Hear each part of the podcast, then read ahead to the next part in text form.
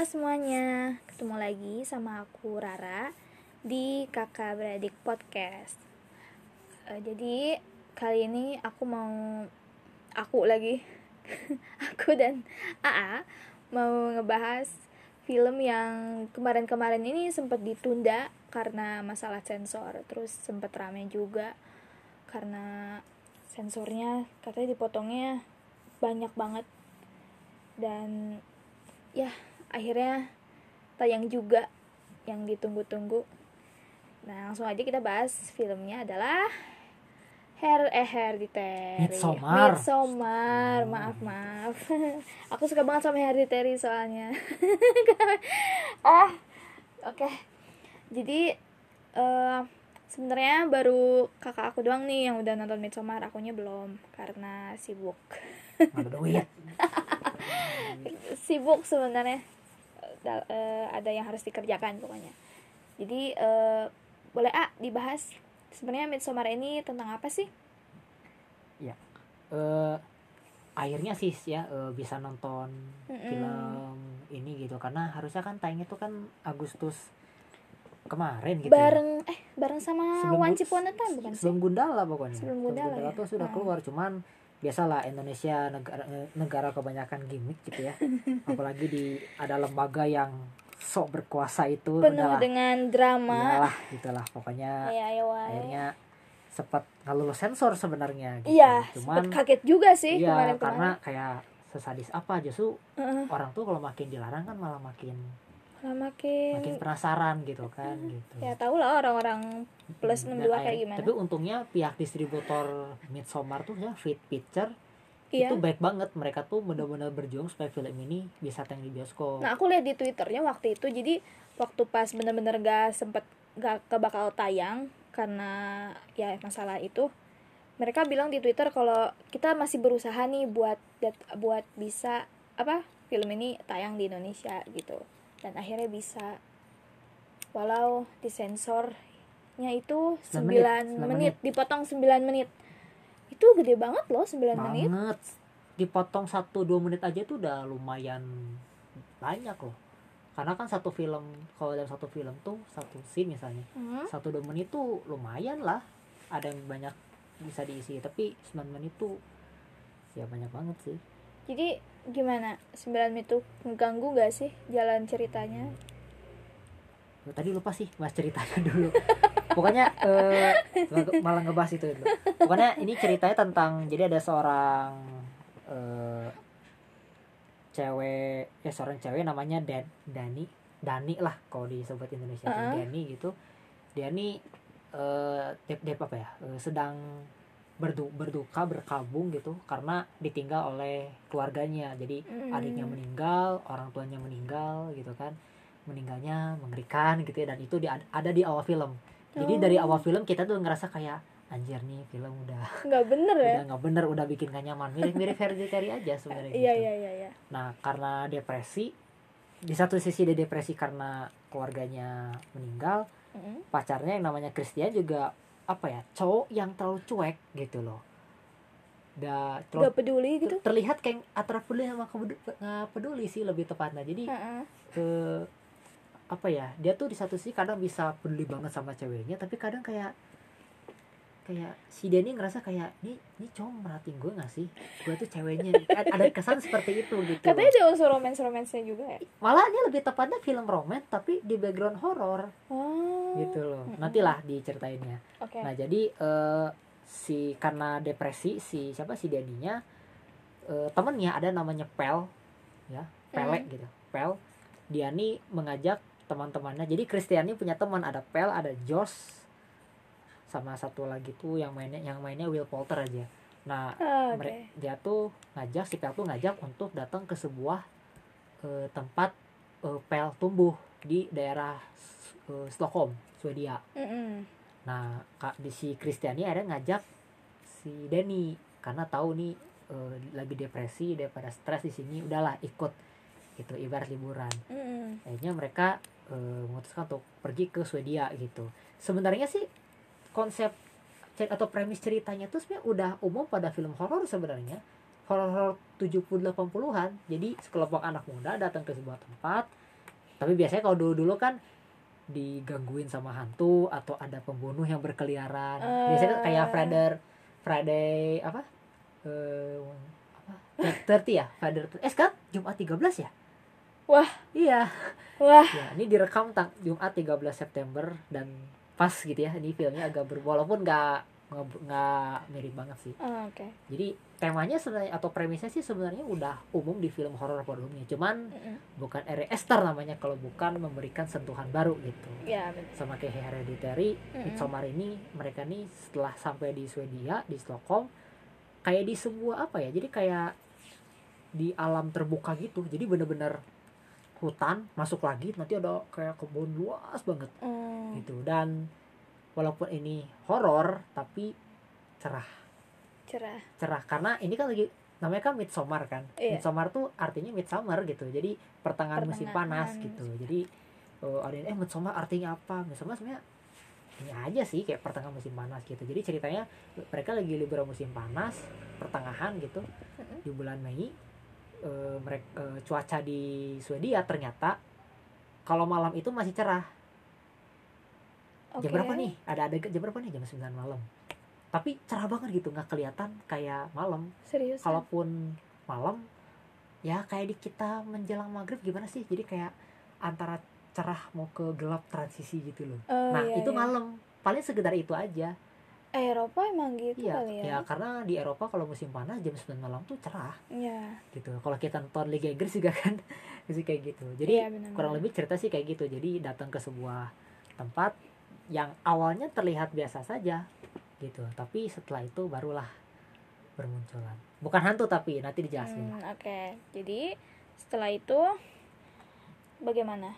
Setelah mereka sudah sampai di desa penari, oh iya ada tuh salah satu review yang pasti tau lah yang mana karena gitu orang-orang pasti, jadi kakak Terus- kakak kakak apa ceritanya kayak kakak desa penari "Ah, kenapa ya? Ya emang kayak gitu. ya bedanya sih ini bukan KKN liburan Iya. emang sih ada dua karakter di sini Josh sama Christian Hmm? dia ini lagi penelitian tesis Oh, gitu si si Jos si Jos ini memang dari awal niat ke sana tuh buat rencana pengen dijadiin tempat itu jadi bahan skripsinya. Oh. cuma si Christian tiba-tiba jadi pengen ikut-ikutan. Nah jadi di situ ada konflik juga tuh antara Jos sama Christian antara itu tema gue jangan lo ambil aja. Nah di situ. Jadi ada oke. konflik-konflik. Jadi ini nggak cuma sekedar anak muda yang datang ke sebuah tempat asing lalu diteror merasa ada yang aneh. Enggak sih. Jadi ada konflik-konfliknya sih. Oke. Terus gimana? ya reaksi setelah nonton gimana ya Eh, sekilas tampak mirip Hereditary karena mungkin sutradaranya sama kali ya Ari Aster jadi wajar kalau Ya. banyak penonton pasti membanding-bandingkan gitu Iya. kayak kita nonton Get Out begitu bikin As Jordan Dibanding dibandingkan dibandingin. padahal secara tema beda banget Get Out Iya. sama As tuh beda banget Iya, samanya paling sama-sama aktor kulit hitam kan ya kan yang Uh-uh. mainnya kulit kulit hitam gitu iya. tapi ceritanya tuh beda banget gitu Hmm. nah kalau ini tuh Yang ngebedain Hereditary mirip sama mirip mirip kalau no- he- nonton Hereditary kan cerita si King siapa tuh King King Paimon ya Yang mana ibunya? yang kepala anaknya itu Iya itulah, yang di aku ru- lupa. yang di rumah pohon itu Hah? itu kan kayak sekte gitu Heeh, sekte. nah Iya, ini iya, tuh iya. kayak apa ya dia tuh ngambil konsep film Midsommar dari situ jadi ending Hereditary kayak dijadi konsep Midsommar Oh gitu. tapi nggak mirip sama Hereditary gitu ceritanya beda banget kalau Iya, Hereditary iya. kan tentang satu keluarga yang depresi banget gitu ya. kayak tidak ada kebahagiaan dalam kehidupan mereka gitu Mm-mm. tapi kalau dari segi cerita sih Midsommar tuh lebih mudah diikuti dibanding Hereditary sih Karena apa ya? Kalau Karena lebih kan- cerah. kalau Hereditary kan Berwarna. eh, apa ya bisa dibilang depresi sepanjang film gitu kan Iya dari awal udah depresi Iya, gue iya. nontonnya. Oh, kan biasanya kan kalau film lain tuh keluarga tuh lah benteng terakhir kehidupan. Jadi di luar hidup keras keluarga tuh benteng terakhir. Hereditary tuh enggak justru malah masalah besar hidup gua tuh di dalam rumah.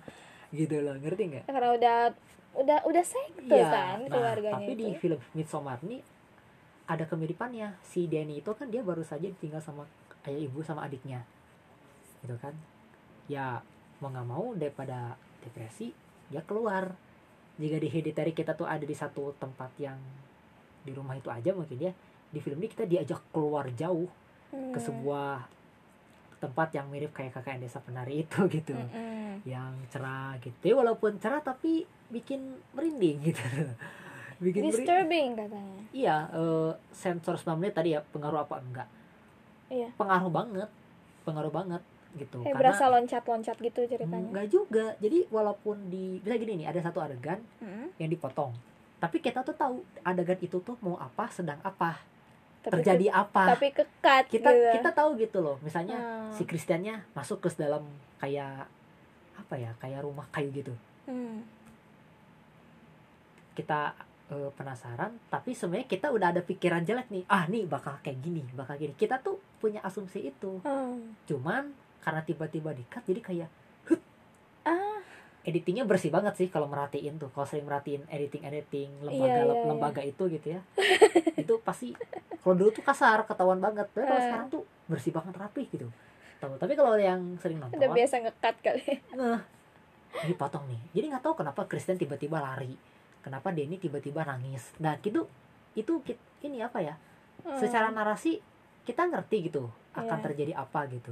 Nah kayak di fotonya itu tuh nah itu kan. Tapi kita nggak tahu di dalam itu tuh terjadi apa sampai si Denny sampai mual-mual misalnya gitu. Ada adegan itu. Oh, jadi oke. si Denny tuh kayak duh noong bahasa Sunda ya? Lihat. Lihat ngintip ngintip, ngintip gitu terus noong mual. Dia ngintip tiba-tiba tahu-tahu dia lari mual. Gak diliatin mual diliatin. karena apa? Tapi kita tahu terjadi apa tuh kita tahu gitu loh. Oh. kita tahu terjadi terjadi apa. Cuman ya karena dipotong ya terganggu sih. Tapi kalau ngelihat orang lain yang nonton sih banyak juga yang bilang nggak terganggu sama sensor sih. Tapi itu ya pendapat orang kali ya. Hmm. tapi kalau aku sendiri karena dari dulu emang udah benci sama yang namanya sensor film apalagi di kita dibikin lembaga gitu ya. Ada lembaga yang sangat berkuasa gitu kan. Iya. Nggak tau lah di backingnya apa. Udahlah ya jadinya nggak suka. Walaupun kepotong cuma beberapa detik ya kalau aku emang karena nggak suka sensor pada dasarnya jadi ya nggak suka gitu loh.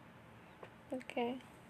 Terus benar-benar katanya ini suasana pas kalau Midsommar nih nggak awal-awal nggak begitu ini ya nggak terlalu menyeramkan Ini kan- gitu kayak hereditary. Tapi tetap apa ngeganggu banget Ya. gitu sampai yang buat kita nggak nyaman ini kan durasinya tuh kan dua ham- hampir dua setengah jam. Karena dipotong 9 menit jadi cuma 138 atau 39 gitu. Masih lama Once Iya. Upon a Time ya. Maksudnya mah 160 ah nggak tahu gue suka banget sama film itu. Terus? Nah dipotong kan jadi 130-an tuh. Mm. harusnya kan 140-an ya. Hmm, 140-an gitu. Jadi kepotong 9 menit itu kerasa banget gitu. Iya. dan katanya sih ada versi extended cut-nya ya.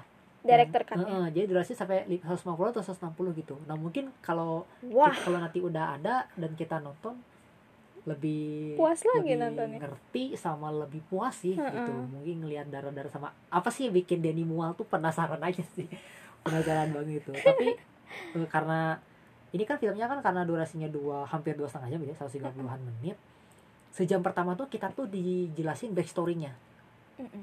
kan ada biasanya kalau karena backstory-nya terlalu pendek orang yang review suka gini ah backstory-nya karakter si Denny misalnya itu terlalu sedikit kurang Christiannya kurang. Mm-mm. R. Esther tuh kayak nih gua kasih lo eh, nih gua kasih backstory biar lo first, biar lo depresi gitu. Udah bener-bener 15 menit pertama 20 menit pertama itu kan masa depresi depresinya si Denny kan. Mm-mm. dia telepon apa? Dia telepon pacarnya yang cuek nggak cuek gitu kan. Mm-mm. telepon ad- apa? Nge-email adiknya nggak dibales gitu kan. Telepon orang tuanya juga kayak gitu. Jadi dia galau gitu. Terus tiba-tiba tahu meninggal depresi kan? Oh nangis kayak ini kayak Tony Collette di Hereditary waktu anak yang kecilnya meninggal. Iya iya. Nangis sampai Ah, nah ini kebalikannya. Iya. ini si Denny-nya yang Eh, ah jadi kit apa ya nonton Hereditary sih pasti nger- ngerasa iya iya. persis gitu loh. Iya. ini persis banget itu kayak cuman bedanya ini disimpan di awal banget. Kalau itu kan awal ke tengah ya pertengahan awal ya tengah pas gitu. Oh, eh, simpen anaknya di, udah simpen di awal meninggal. banget gitu. Mm. dia bisa kayak oh, oh, nangis banget dia depresi gitu.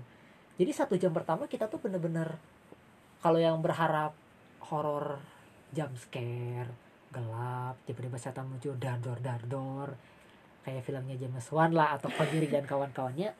Ya jangan ngarap ada di sini. Karena Enggak. ini tuh satu jam pertama tuh kayak hampir nggak ada apa-apa gitu. Cuman menceritakan oke eh, De- Denny stres eh, depresi lalu ber- lalu rencana mau ke Swedia. Yaudah kita berangkat. Nyampe sana mereka nggak langsung tiba-tiba ini dong Di- mereka beradaptasi dulu Iya. gitu loh jam, jam berapa sekarang? Jam 9 malam gitu. Kok masih siang? Nah mereka beradaptasi kayak gitu Ah, gitu. iya, iya, iya. oh kalau musim panas kayak gitu di sini gini gini. Jadi ternyata Hmm. di Eropa itu eh, walaupun musim panas tapi ternyata masih ada perbedaan. Misalnya negara Swedia sama negara yang lainnya gitu. Jadi masih ada perbedaan gitu. Jadi nggak mentang-mentang summer semua sama. Pasti ada perbedaan sedikit lah gitu. Mm-mm. jadi nggak mungkin sama banget gitu. Jadi ya eh, kita tuh kayak diajak tuh beradaptasi dulu gitu loh. Kalau si karakter tuh beradaptasi dengan suasananya kita juga beradaptasi sama filmnya. Mm-mm. satu jam pertama kita tuh kayak diajak adaptasi. Kenalan karakternya siapa aja beradaptasi sama filmnya. Saya menebak-nebak. Ini kayak satu jam pertama tuh kayak ini aneh mau ke mana sih?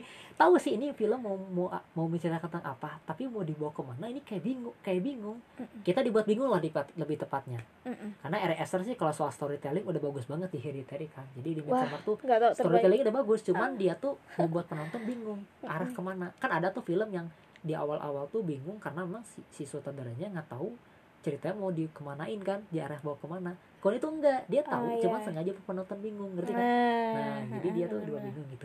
Nah barulah setelah lepas satu jam baru di situ. Pelan-pelan sampai klimaksnya dar. Dar. cuman di sini nggak ada penampakan hantu atau setan sama sekali. Jangan ngarep ini ya apa? Ngarep. jump scare kalau kayak gitu. ekspektasinya kayak hereditary kan hereditary juga ada gitu ya. Di sini tuh nggak ada bisa dibilang gitu. Nggak ada Hmm. sama sekali karena emang di sini tuh menceritakan tentang eh, di satu sisi ya menceritakan bagaimana proses pemulihan mental si Denny itu dari depresi dia di lingkungan awalnya ya dia merasa nyaman nggak nyaman ragu tiba-tiba datang ke sebuah eh, sekte gitu. Dan ternyata sekte itu wala- biasanya kan pikiran kita sekte itu kan jahat apa tapi itu tuh sektenya tuh ya humanis malah gitu. Jadi misalnya kayak Hmm. eh, kalau kita sakit semua harus sakit. Harus merasakan sakitnya. Kalau kita sedih semua harus sedih. Hmm, gitu oke. jadi sekte yang gak seburuk yang orang kira biasanya kalau film-film sekte kan kayak Sasfiria aja gitu kan kayak wah ini jahat semua gitu. Di film ini tuh Hmm. bisa dibilang ada si baik ada si jahat gitu loh. Mm-mm. oke lah kita mandang bahwa jadi di sekte itu ada sebuah tradisi yang dianggap tidak bermoral gitu. Jadi eh, ngebat ngebacok lah apalah. Itu ada clue lah. Jadi ada ada adegan ngebacok pokoknya di film ini. Hmm. cuman pas di cut sih di film ini gitu. Ada adegan ngebacok kita ngeliatnya kayak wah ini tidak manusiawi gitu. Tapi itu bagian dari adat mereka gitu loh. Hmm. dari tradisi mereka. Habis nonton ini jadi penasaran apakah tradisi itu ada di Eropa. Swedia itu Eropa Barat kalau nggak salah ya? Eropa Timur lupa gitu. Pokoknya Mm. tradisi di Eropa lama gitu ya. Bener nggak sih ada kayak gitu? Karena R.E. Esther kayaknya nggak mungkin deh bikin film yang ceritanya sekte tapi ada tradisi yang karena detailnya tuh bener-bener gila. Misalnya kayak artefak artefak artefak batu. Hmm, iya, tulis-tulis iya, iya. yang tua kalau kita mah aksara Sunda lah misalnya gitu ya aksara Iya. aksara lama jadi kayak ini ini kayaknya risetnya nih nggak main-main gitu loh. Kayaknya emang beneran ada kayaknya deh. ada cuman nggak mirip kayak gitu gitu kok gue jadi inget ini deh. Yang di Europe on Screen yang Bloody Mary apa? On Screen. Itu kan sekte juga yang di Europe on Screen inget gak tahun kemarin kemarin. Bla- Bloody Mary. Yang di Bandung? Iya. Itu yang di IVI itu kan Swedia Dika. Oh itu iya bukan sih? Mirip-mirip gitu bukan? Aku Swedia juga- Finlandia Swedia Finlandia. Swedia deh Swedia. aku inget aku inget Swedia. Iya. tapi gara abis nontonnya kayak jadi penasaran apakah emang sekte-sekte kayak gitu, gitu deh. ada atau tradisi budaya kayak gitu ada gitu loh. Sama emang oh ya kelemahan film ini tuh eh, kan ceritanya kan tradisi upacara yang dilakukan berhari-hari itu kan dilakukan 90 tahun sekali jadi itu tuh pas Waduh. jadi itu tuh pas baru 90 pertama kali tahun eh, sejak 90 Wah. tahun gitu nah itu kurang dijelaskan sih emang gitu Hmm. nggak tahu emang mungkin di versi extended nanti ada ya nggak tahu ya karena kan di versi filmnya di yang di yang dipotong sama lembaga itu kan yang bagian sadisnya aja gitu Mm-mm. cuman kalau yang backstory tradisi itu sejak kapan ya itu nggak tahu emang nggak dijelasin atau emang ada di versi extendednya sih nggak tahu sih. Tapi penasaran nggak habis nonton kayak tradisi gini bang bener ada nggak sih gitu loh. Mm-mm. dan itu jadi inget Indonesia karena Indonesia kan banyak banget tuh tradisi-tradisi yang wah banyak yang banget sih. apa ya kayak misalnya kalau di kalau di Jawa tuh ada kejawen gitu kan gitu. Ada sebuah kebiasaan atau tradisi yang menurut kita aneh gitu kayak ini ini nggak baik nggak apa? Tapi ya itu dilakukan leluhur kita dari situ kita bisa mulai mempertanyakan gitu loh apakah yang salah nih kitanya atau emang leluhurnya? Atau justru sebaliknya gitu loh. Jadi bisa jadi perdebatan sih. Mungkin iya benar-benar. maka film ini tuh apa ya nggak bisa dilihat dari sudut pandang horor aja sebagai penggemar horor misalnya orang lain gitu. Nonton ini kan rata-rata orang karena horornya kan. Iya. Karena orang Indonesia suka banget film horor. Tapi jurusan antropologi misalnya mau nge, nge- ngekaji film ini itu bisa banget gitu loh kayaknya psikologi juga bisa deh Bisa. soal mental soal Daninya itu mental. kan. Oh ya si Denny ini jurusan mahasiswa jurusan psikologi. Ah. Sedangkan dia, sedangkan dia sendiri mengalami masalah soal psikis. Iya Nah, benar itu- banget. itu nggak tahu sih apa sengaja apa enggak tapi menarik juga sih. Menarik gitu sih loh. ya orang yang punya background pendidikan psikologi ternyata punya masalah psikis juga gitu oh, iya iya jadi kayak sesuatu yang menarik banget gitu menarik banget gitu. Kalau kalau pacarnya sama temennya Christian tuh itu jurusan antropologi. Jadi dijelasin kenapa si Jos sama si Christian tuh pengen meneliti sekte itu karena Iya. mereka jurusan antropologi. Jadi iya benar-benar backstory-nya lumayan gitu loh lumayan di situ. jadi nggak cuma sekedar oke kan banyak tuh horor yang atau tiba-tiba aduh gue pengen meneliti ini. Ada tuh ada inget lah film Indonesia gitu ya. Dia tiba-tiba pengen meneliti hantu Belanda gitu noni Belanda. Tapi nggak dijelasin kenapanya gitu tiba-tiba pengen menyelidiki aja. Kalau ini tuh bener-bener dijelasin gitu loh oh kamu pengen meneliti ini karena kamu mahasiswa antropologi. Hmm. gitu loh ada ininya gitu ada mahasiswa psikologi tapi punya masalah psikis juga jadi bisa dilihat dari banyak aspek sih film ini nggak cuma sekedar horor doang Oke, jadi intinya eh, Midsommar ini bakal apa ya? Bakal menghibur gak sih? Misalnya eh, menghibur dalam karena emang orang, orang Indonesia suka horor nih. Hmm. Cocok gak sih nonton film ini? yang jelas satu jam pertama tidak Oke. tidak enggak karena ya itu tadi gitu satu jam pertama tuh kita tuh dibuat bingung ini cerita mau dibawa ke mana Mhm. gitu loh sama si Ari Aster ini gitu karena yang ditampilkan tuh semua kedepresifan eh, karakter yang ada terutama si Denny gitu yang seorang psikolog eh, si- masih psikolog tapi yang dia stres juga gitu loh dan nggak bisa mengendalikan dirinya sendiri gitu Mm-mm. jadi kayak eh ya gitulah ngomong apa lupa gitu ya pokoknya satu satu jam pertama sih penonton sih nggak akan nyaman sih penonton tuh baru bisa mulai oh kayak gini itu setelah satu jam Hmm. setelah pelan-pelan teror itu udah mulai muncul oh eh, ada batu ini ada ada tradisi yang kalau di trailer tuh ada yang loncat dari kayak gunung bebatuan bukit bebat bebatuan gitu loh Oh. Gitu mm, loh. mm, mm. Oke. kayak gitu ada juga ada yang unik jadi tradisi makan tradisi makan jadi makannya tuh bener-bener sangat teratur banget gitu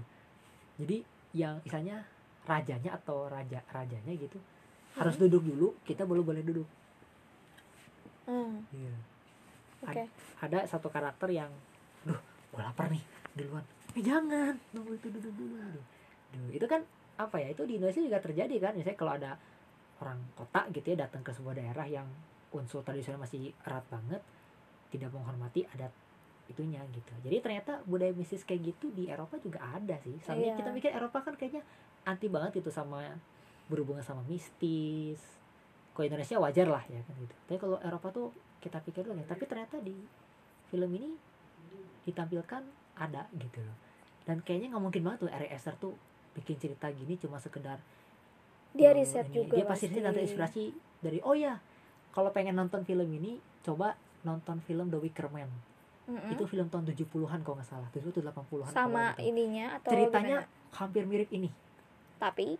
Ya beda aja sih. Ari Aster pasti nggak mungkin ngejiplak dari Wicker Man full gitu. Dia Hmm. pasti terinspirasi dari dari film sebelum. Jadi Hereditary kan dia ngambil juga gitu. Mm-mm. tapi nonton itu kayak nonton Wicker Man gitu loh. Jadi horor tapi terang.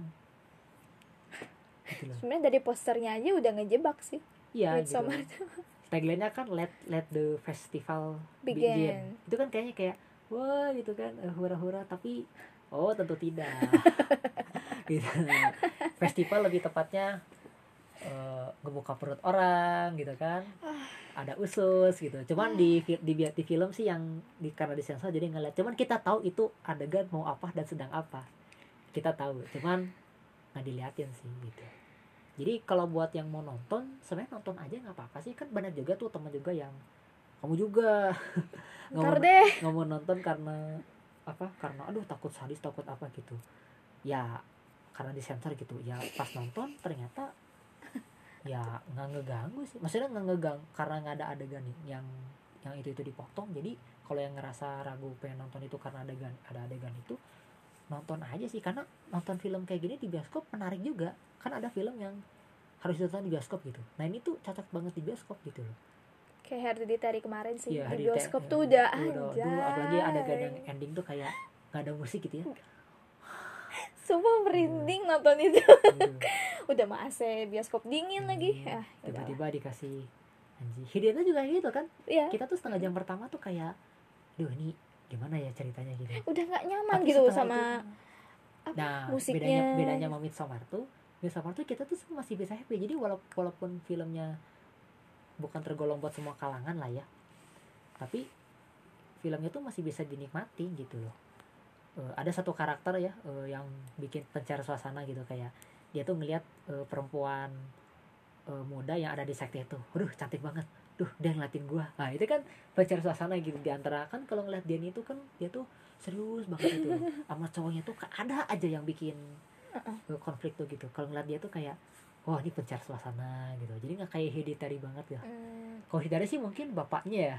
Bapaknya? Bapaknya. Yang suka agak-agak Heeh, ngejokes gitu ya? ngejok gitu. Hmm, tapi kan ya dikit. Kok ini tuh lumayan dan ya lebih lebih eh, fresh lebih dikit lah. lebih fresh sih gitu kayak kemarin kita diajak depresi di sini di sini depresi juga tapi nggak 100% lah kita masih diajak ketawa-ketawa happy happy itu aja. Nggak, aku mau nanya nih lebih depresi mana Midsommar sama Hereditary Hereditary dong. Oke Hereditary itu nyerang psikis banget. Iya psikis banget. Kalau kalau di Midsommar tuh karakter Danny pada ujungnya oh ini agak spoiler dikit. Jangan deh. Dia tuh perlahan mulai pulih dari depresinya. Jadi film tuh kayak di satu sisi kayak Hmm. proses penyembuhan depresif dia. Wah itu psikologi banget sih. Makanya makanya film itu bisa di sudut pandang antropologi meneliti apakah adat itu ada apa enggak gitu kan. Oke. Dari sudut psikologi karakter Denny-nya Mm-mm. gitu kan. Nah itu bisa dilihat dari berbagai aspek kan cuma sekedar horor dardor doang gitu. Oke. Mau segitu aja? Atau ada tambahan lagi? Ya pokoknya filmnya kan baru berapa hari gitu ya tayang reguler di CGV jadi nonton aja sih karena September juga list filmnya juga nggak terlalu banyak gitu ya. Iya sih. Ya gitu. Kalau Jadi, mau pingin apa ya? Pingin dapat apa ya? Semacam film-film baru bukan baru apa ya? Ya alternatif. Film-film alternatif. lah selain film-film apa Gundala misalnya yang lagi tayang atau It. Kan ada It. Oh iya benar, It.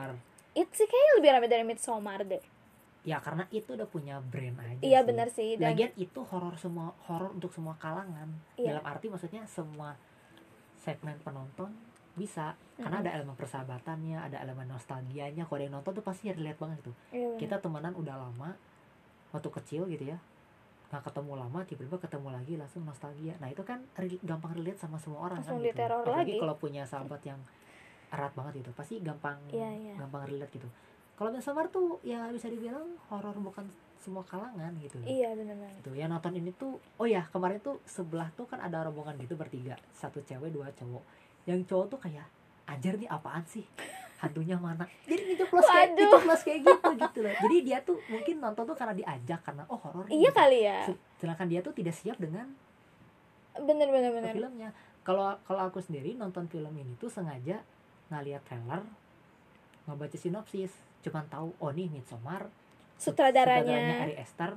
Yang pernah buat Hereditary jadi, gitu jadi penasaran. gitu. Nah, pengalaman nonton Hereditary kan waktu itu nggak nonton trailernya kan jadi waktu nonton kayak uh gitu kan gitu. nah wa- waktu nonton nonton, nonton Midsommar juga gitu bener-bener Oh. ngeliat trailer cuman tahu posternya tahu judulnya atau sutradaranya gitu. Sama tahu yang mainnya beberapa gitu. Makanya pas nonton tuh pengalaman yang ini nah begitu beres nonton kan lihat trailernya tuh. Kayak uh untung nggak lihat trailer karena nih adegan-adegan ini eh, inti eh, gitu ya. inti gitu. Jadi ya sebenarnya lihat trailer tuh nggak salah juga sih. Cuman untuk film-film tertentu kadang mending nggak usah lihat trailer sih. Nggak horor tuh kan Hmm. banyak banget jenisnya ya. Iya. Ya maksudnya nggak salah juga sih kalau ki misalnya mau nonton Midsommar gitu. Ya, cuman jangan berharap ini horor yang seperti horor-horor lainnya gitu. Hmm, dan di Amerika juga ini kan A24 ya dibuat sama A- A24 A24 iya.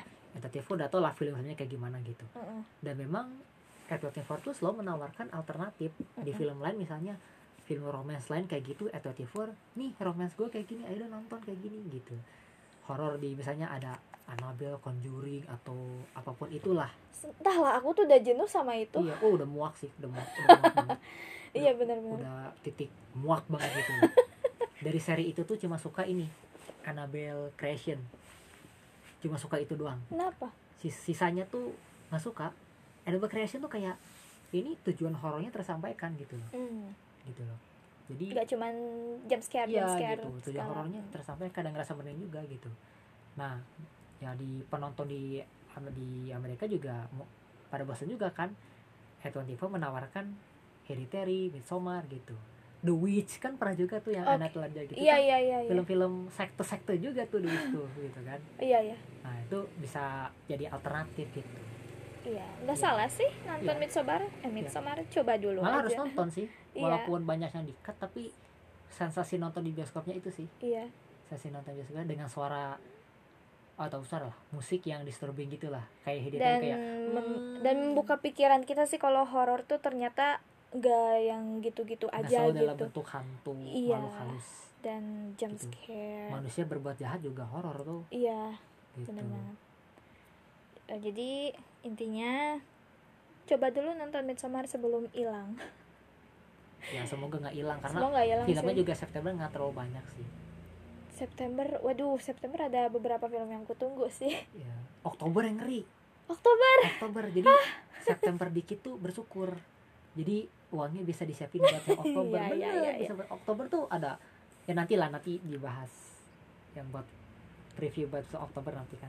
Oh iya nanti kita buat juga deh. Ya, kalau kitanya ingat. Oke, eh, jadi intinya Midsommar ya kayak gitu. Oke, eh, ada kesan-pesan kesan-kesan terakhir, pesan-pesan. oh ya ini episode pertama lupa tadi ngasih Oh tahu iya, astaga, ini maaf. episode pertama setelah kemarin episode perkenalan gitu Iya. ya. PDKT sekarang ya. Sekarang dan yang denger alhamdulillah ya iya, makasih banyak yang udah Udah yang denger ternyata oh alhamdulillah Alhamdulillah. Iya, alhamdulillah udah gitu. pesimis ya padahal Hmm. awal-awal ya. ya masih pemula lah Iya. Eh, pokoknya untuk info lebih lanjutnya level lengkapnya lihat aja di Instagram kita di @kakak at kakak beradik podcast. Eh, Twitter tuh ada cuman kita Kayaknya lagi bermasalah di Iya. Twitter. Twitternya lagi nggak bisa dibuka jadi nggak tahu bikin lagi atau Nanti deh dicoba lagi gitu. dicek lagi pokoknya ya. lihat aja Instagramnya di kakak beradik podcast ya Iya. itu infonya di situ gitu nah ini diuploadnya kapan ya nggak tahu gitu Eh tadi disebutin loh tanggal berapa kita Iya, ininya. kan tadi disebut rekaman tanggal berapa Iya. Oke, nanti segitu dulu ya. episode 2 ngebahas apa nggak tahu sih lihat na- lihat nanti Lihat nanti ya. Kan semut kita. Ya, iya. Ini Midsommar juga. Ya udahlah bahas ini aja. Gitu. Lagian worth it buat dibahas juga. Uh, Oke, Udah. eh, sampai jumpa di lain episode. Ya, ini udah kepanjangan. Udah, udah. Dadah.